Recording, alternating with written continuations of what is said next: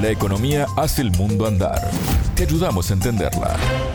Bienvenidos a Contante y Sonante, el espacio de economía de Sputnik. Soy Martín González y me acompaña Natalia Verdún. ¿Cómo andas, Natalia? Bienvenida. Muchas gracias, Martín. Te cuento que hoy vamos a hablar del impacto del conflicto en Ucrania en el precio de los commodities en América Latina. En particular nos vamos a centrar en Argentina. El tema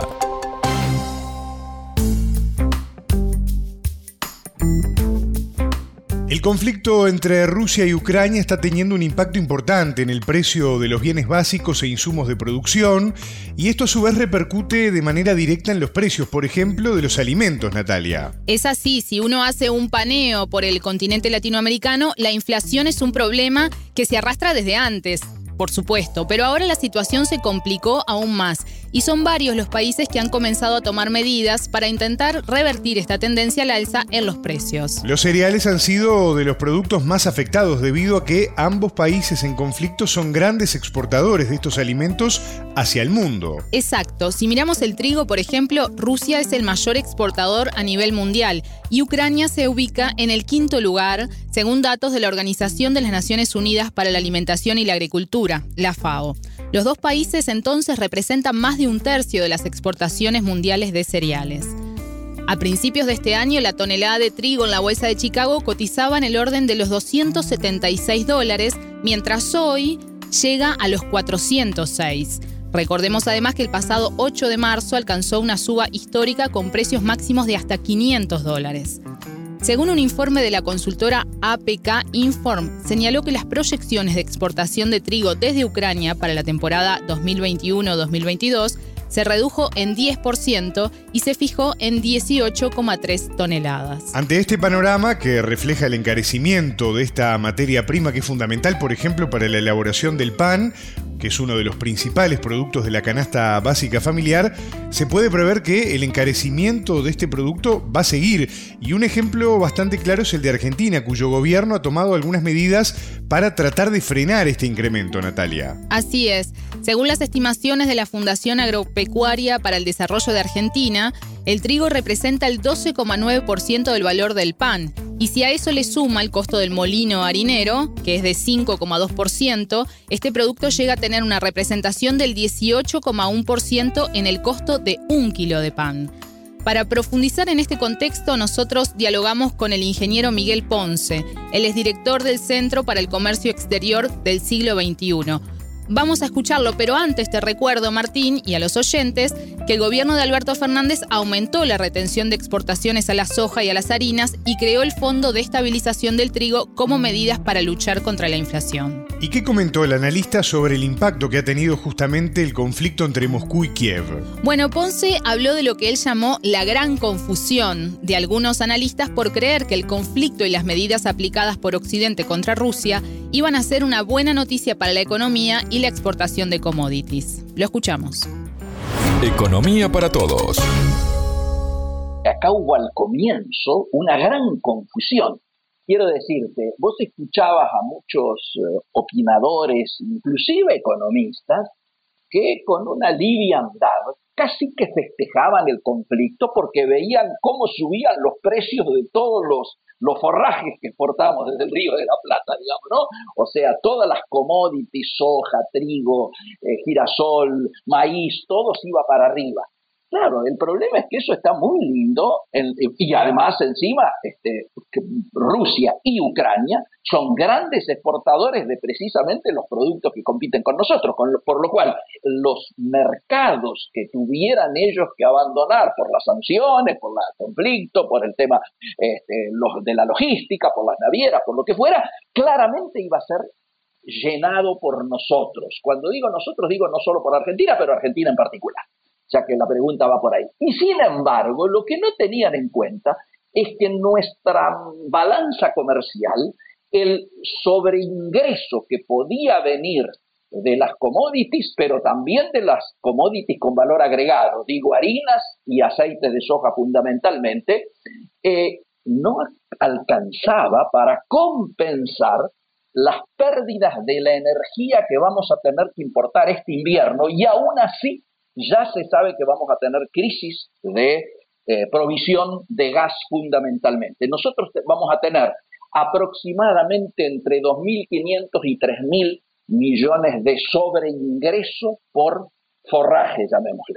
Porque encima se ha prohibido, por el tema precios, eh, desenganchar precios, eh, se toman medidas para que no se exporte harina, eh, harina de soja ni aceite, que Europa estaba demandando muchísimo.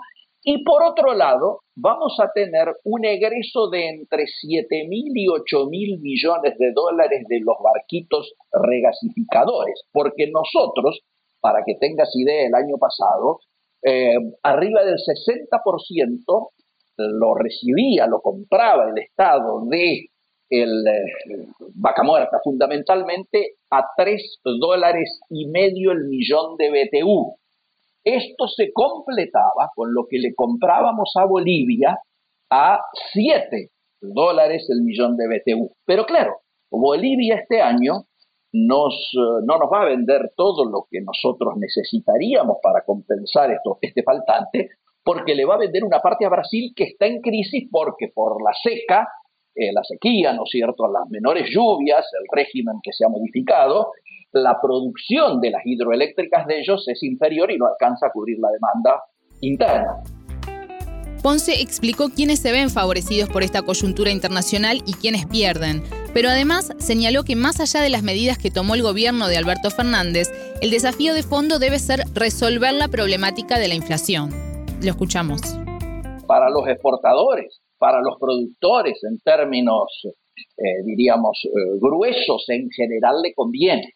El tema es qué hacen los gobiernos para tratar de evitar de que ese traslado de precios a los productos cotidianos, digo desde el pan hasta los fideos, por ejemplo, ¿no es cierto? Y las harinas eh, directamente, no se terminen colocando en niveles inalcanzables. La sensación que tenemos, hoy se acaba de anunciar en Argentina, que el gobierno va a tener que subsidiar el precio de la harina de trigo para y está buscando retrotraer los precios a mm, febrero del año de este año o sea, antes del conflicto, o mejor dicho, antes de que los efectos del conflicto se, hicieran sentir como se están haciendo sentir ahora. Y además les va, la idea es que le llegue a los molinos un valor subsidiado que permita que los precios puedan eh, retrotraerse a febrero. Además les van a dar 8 mil millones eh, de pesos en, créditos, créditos blandos, créditos subsidiados para la industria. El problema, el problema que también hay que decirlo, ¿no es cierto? Nosotros tenemos una matriz de costos de producción sumamente distorsionadas por la carga impositiva y por la intermediación. La incidencia del precio del trigo en el pan es del 12.9, no llega al 13%. El molino es, la incidencia del molino es de 5,2%. Las panaderías o la cadena, diríamos, comercial de la panadería, un, casi un 60 y medio, 60,5 y de impuestos tenés arriba del 21, casi el 22%. Por lo, tanto, vos tenés de costos en los precios 67%, de impuestos 21.5% y de ganancia un 11.5%. El precio del trigo llega al pan multiplicado por siete veces. Esto es lo que hay que mirar, por eso es que muchos de nosotros solemos decir que el gran problema aquí más que este tipo de medidas, eh, lo que habría que intentar es resolver la problemática de la inflación. ¿Qué quiero decir? Eh, cuando a mí me hablan de desenganchar los precios internos de los precios internacionales, me acuerdo cuando por ese tema prohibimos la exportación de carne, vos te acordás, y los frigoríficos uruguayos, los frigoríficos brasileños, los paraguayos brindaron.